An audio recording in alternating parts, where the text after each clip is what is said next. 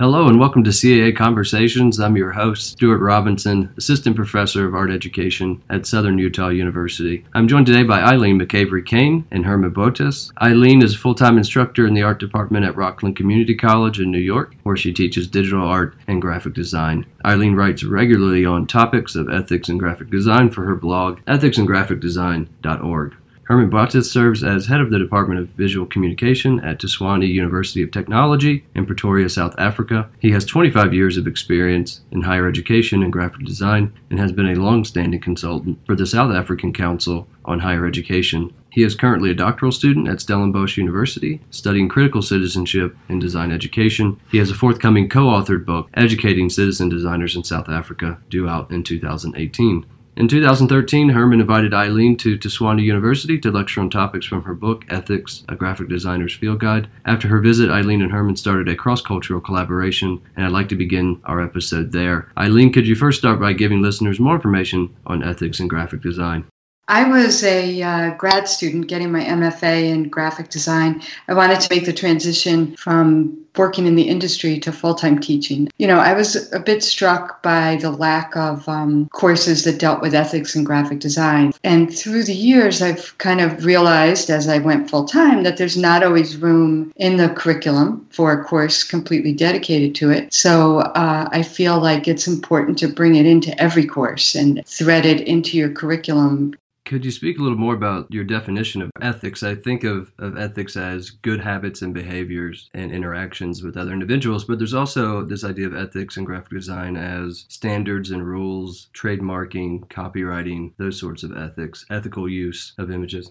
I decided to look at it in three lenses the legalities, the integrity, and the morality you know, right conduct. It's also a set of legal standards copyright, font licensing, image usage rights, plagiarism and appropriation. And then you get into that area of integrity corporate sponsorships, um, professionalism, graphic designers have to deal with working with clients, spec work, crowdsourcing. So it's not that you can necessarily put them in these three categories, but it was a way for me to kind of wrap my arms around it. So for undergrad students, I tend to teach, you know, freshmen, and the topic of ethics ethics sometimes gets so intellectual that, you know, students turn away from it. And I wanted to put it in a way that made it easy to discuss and made it real for them. And breaking it up into these three categories, you know, was a way for me to do that a little easier.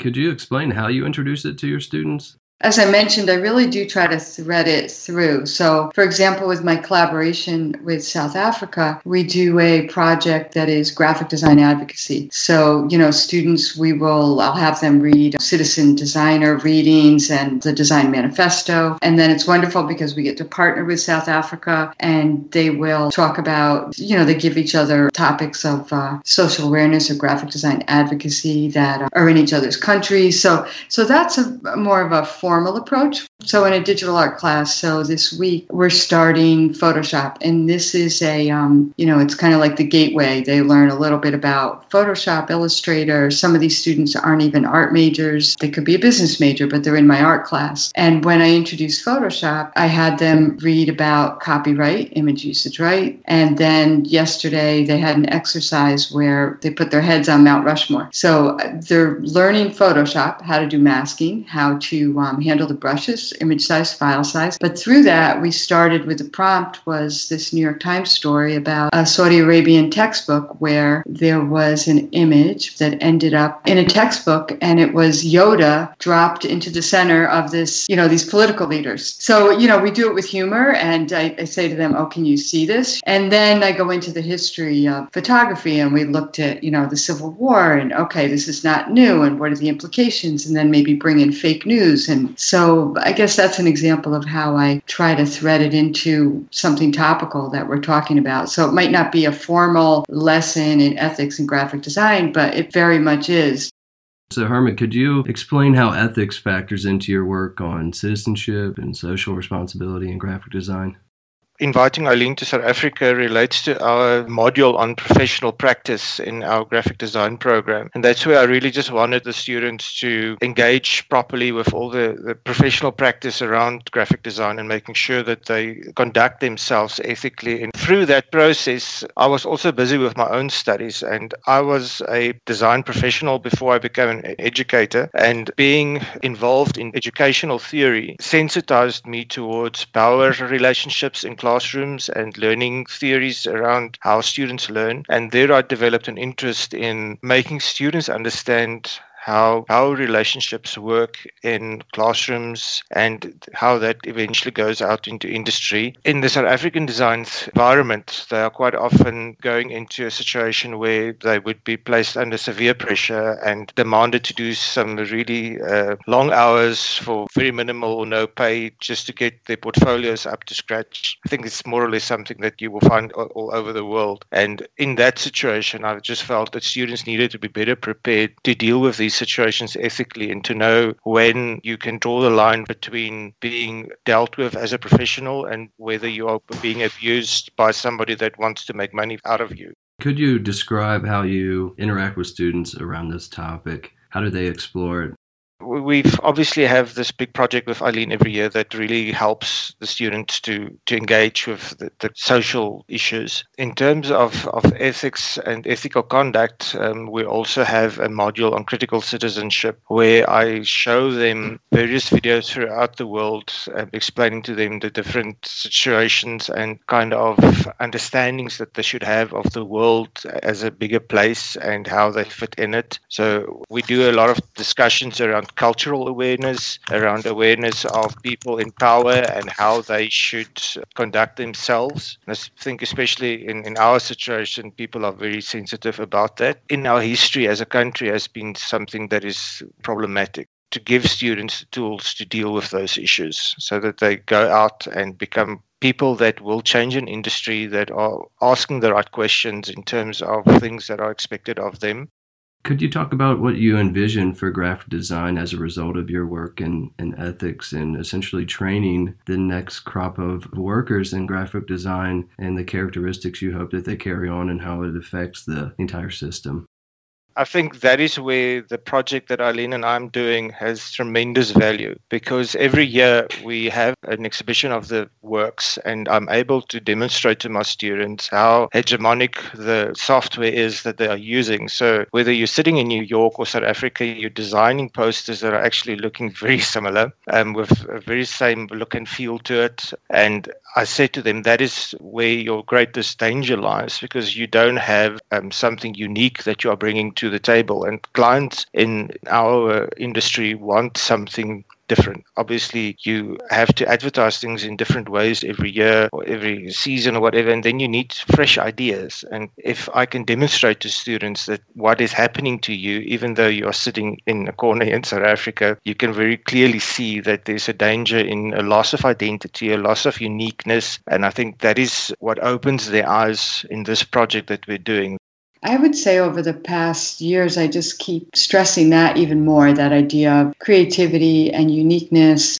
I think I used to be a bit more, uh, I'm going to say, lax in terms of beginning students, in that, well, they're learning the tools. So they go grab an image from Google. And so I've just increasingly kind of consider what, what Herman's saying about our collaboration it's just wonderful in terms of what they learn from each other and finding differences and then acceptance of each other and then finding common ground. So when we do the feedback, because we usually do a post survey uh, of the project, almost always, you know, students say, I can't believe how much they're like me.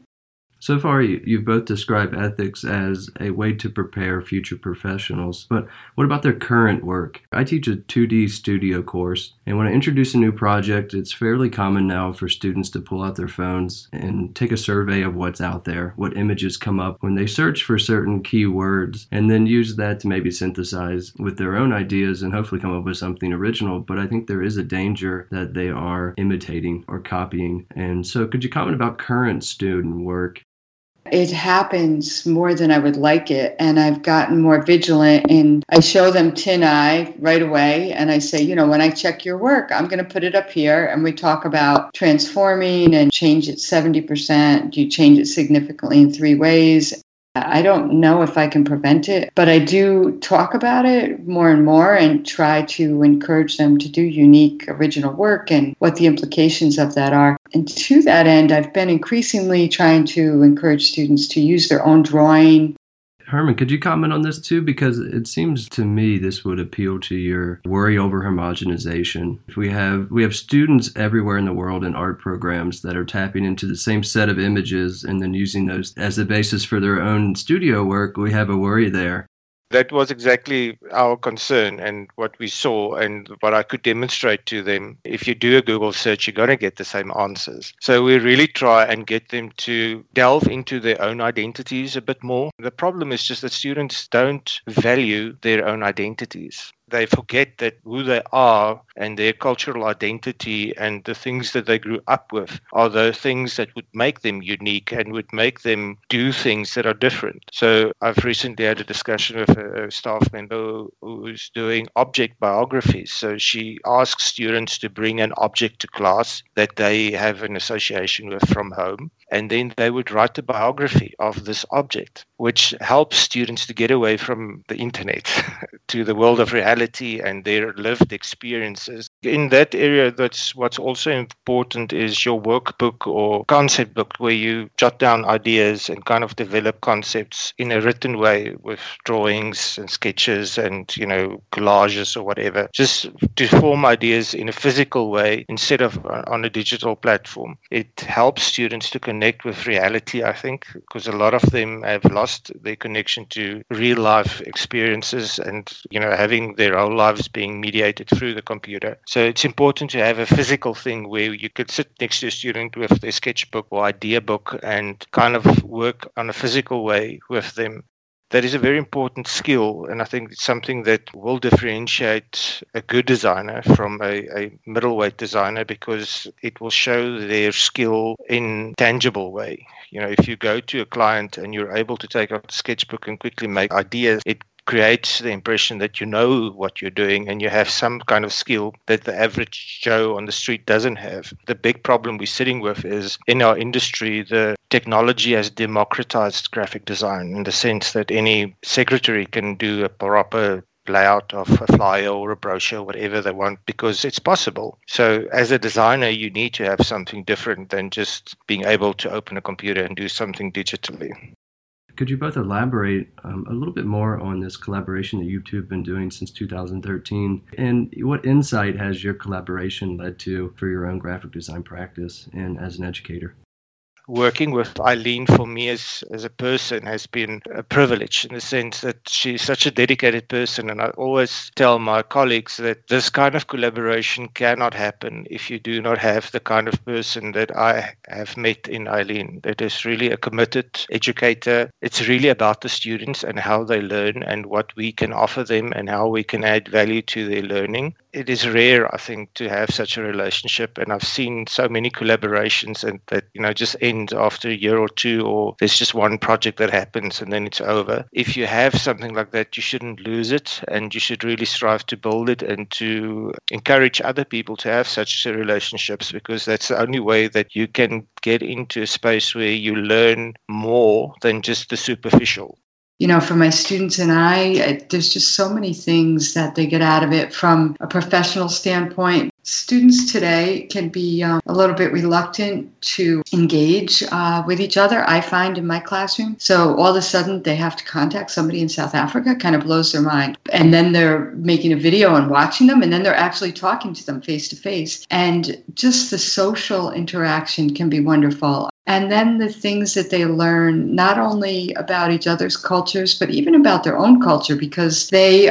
see it through the mirror of how the lens of how South Africa sees it. So things like gun control sometimes we don't even look at how horrible this issue is. I'm going to say horrible because that's my opinion. But when you see it reflected through the lens of another culture looking at our culture you know it's like whoa. And then you have to prepare research to give to the other culture. So uh, I think last year they did fracking. So fracking is big in our area. And my students had heard the word. They didn't really know what it was, but they chose this topic and then they needed to do the research. Well, they learned a whole lot about fracking in order to give it to South Africa. So, you know, so many levels, this has been just a wonderful experience. Students communicate through Skype and they also form groups to work on projects. Are those groups American and South African students together? And if so, what type of work are they collaborating to perform? We typically break them into four groups. So we'll have my class has four groups and Tshwane has four groups. And they will be tasked with coming up with a topic of graphic design advocacy. Uh, sometimes we leave it wide open. Other times we've directed it to say civic or political issues or environmental issues. Let's say South African students brainstormed and they say littering. Littering is a huge problem in Pretoria. And they will then prepare a project brief with a description of the topic and then some resources. Um, okay, you can go to this website or you can read more about it here. And then they send it to their counterpart So typically how it works is we assign the groups, we ask the groups to create a video introduction for each other and to also introduce themselves as well as the campus. And they go out and they film and then they upload it to a drive. And then students first meet each other by looking at these videos. And then they uh, have a Skype meeting I think it's important to also say that it trains them very well in the process of writing a project brief, especially if your client is a couple of thousand kilometers away. You know, it helps them really describe things better to make sure that there's no misunderstanding. And it's also quite interesting every year to see how students thought that they gave a certain angle to a brief. And then when the designs come back, they realize, oh, because you could use one wrong word and then the whole project turns into something different than what you anticipated So here at the end, I'd, I'd, like for you to just make last minute comments, any sort of advice or best practices that you can leave listeners with.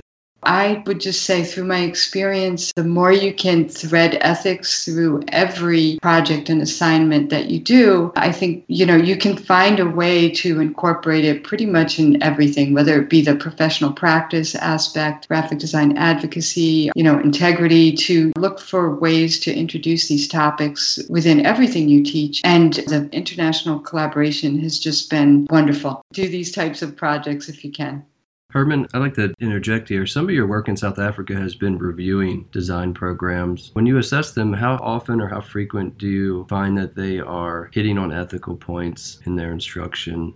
That is a specific topic that is quite often glossed over. It's dealt with. People are told, you know, this is what copyright is, this is what ethics is, and quite often the ethics relates to ethics in terms of academic research ethics, and then people try and cor- correlate that to design practice. But in general, ethics isn't highlighted enough and it's not something that we have, you know, an informal code of conduct for designers, but it's not something that is really high up on the hierarchy of requirements. I think mostly the, the accreditation processes in South Africa is there to protect students from predatory organizations that just want to make money. In that way, South Africa is, is very progressive in we are very actively involved in peer reviewing each other's qualifications throughout the country. I think it is very good practice and it's a very ethical practice. I appreciate the fact that we do that because it gives us a sense of validity. It's really a developmental process and it helps to improve the quality of design education overall.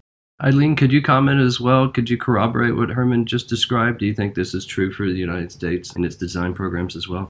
My experience has been it's not as rigorous. Our program right now is going through a program review, but my experience in when I went to South Africa and in talking to Herman, you know, through our collaboration, is we are not as rigorous, um, in my experience, as they are in South Africa in terms of blind peer review. I learned a bit about research when I went over there. I always say, well, I come from, you know, the industry versus academia. I learned from South Africa things that I didn't even learn in my own educational background. So I would say they have a very high bar when it comes to um, the peer review and the research. We aren't always as rigorous in the research portion as they are in South Africa. It sounds like this collaboration has been part of this effort for not just accountability, but exchange, sharing resources to improve programs. Eileen, could you say a little bit more about what you maybe hope for graphic design in the United States to live up to the level of rigor that you're seeing in South Africa? In my three years at RCC, there is definitely a push towards assessment, and I think it's a move in the right direction. Stuart, I just want to chip in there something important that needs to be mentioned. The processes we're using in South Africa is is, is very administrative, rigorous. Um, some of my colleagues are saying it's becoming a managerial environment where everything is measured and weighed, and you're constantly being reviewed and checked on. And I think that is where one needs to be very careful that you have a balance between what industry requires, what education requires, and what standards are set in the country And we need to be careful. You know, in South Africa, even we are seeing a, a, managerialism coming into the system that is not necessarily going to be good for design education because there's so many of the boxes that we need to tick that we find difficult to tick because of the nature of our industry. Whenever one starts doing quality reviews or setting standards, you have to stand your ground to say, listen, but in our environment, this is the measurements we want to use, and not to let the, the administrators overrule you in terms of what you know is good practice in your environment. So thank you both for joining us today on the CAA Conversations. Is there anything else you'd like to speak about or anything else you'd like to mention here at the end? So I also think these kind of collaborative projects need to have very honest base from where it operates and it needs to have a topic that can live it's it cannot be something that's too closed. Uh, you need to think about those things before you start I never asked for a definition of citizenship, and it didn't hit me till now that perhaps what you're angling at is global citizenship. Is that correct?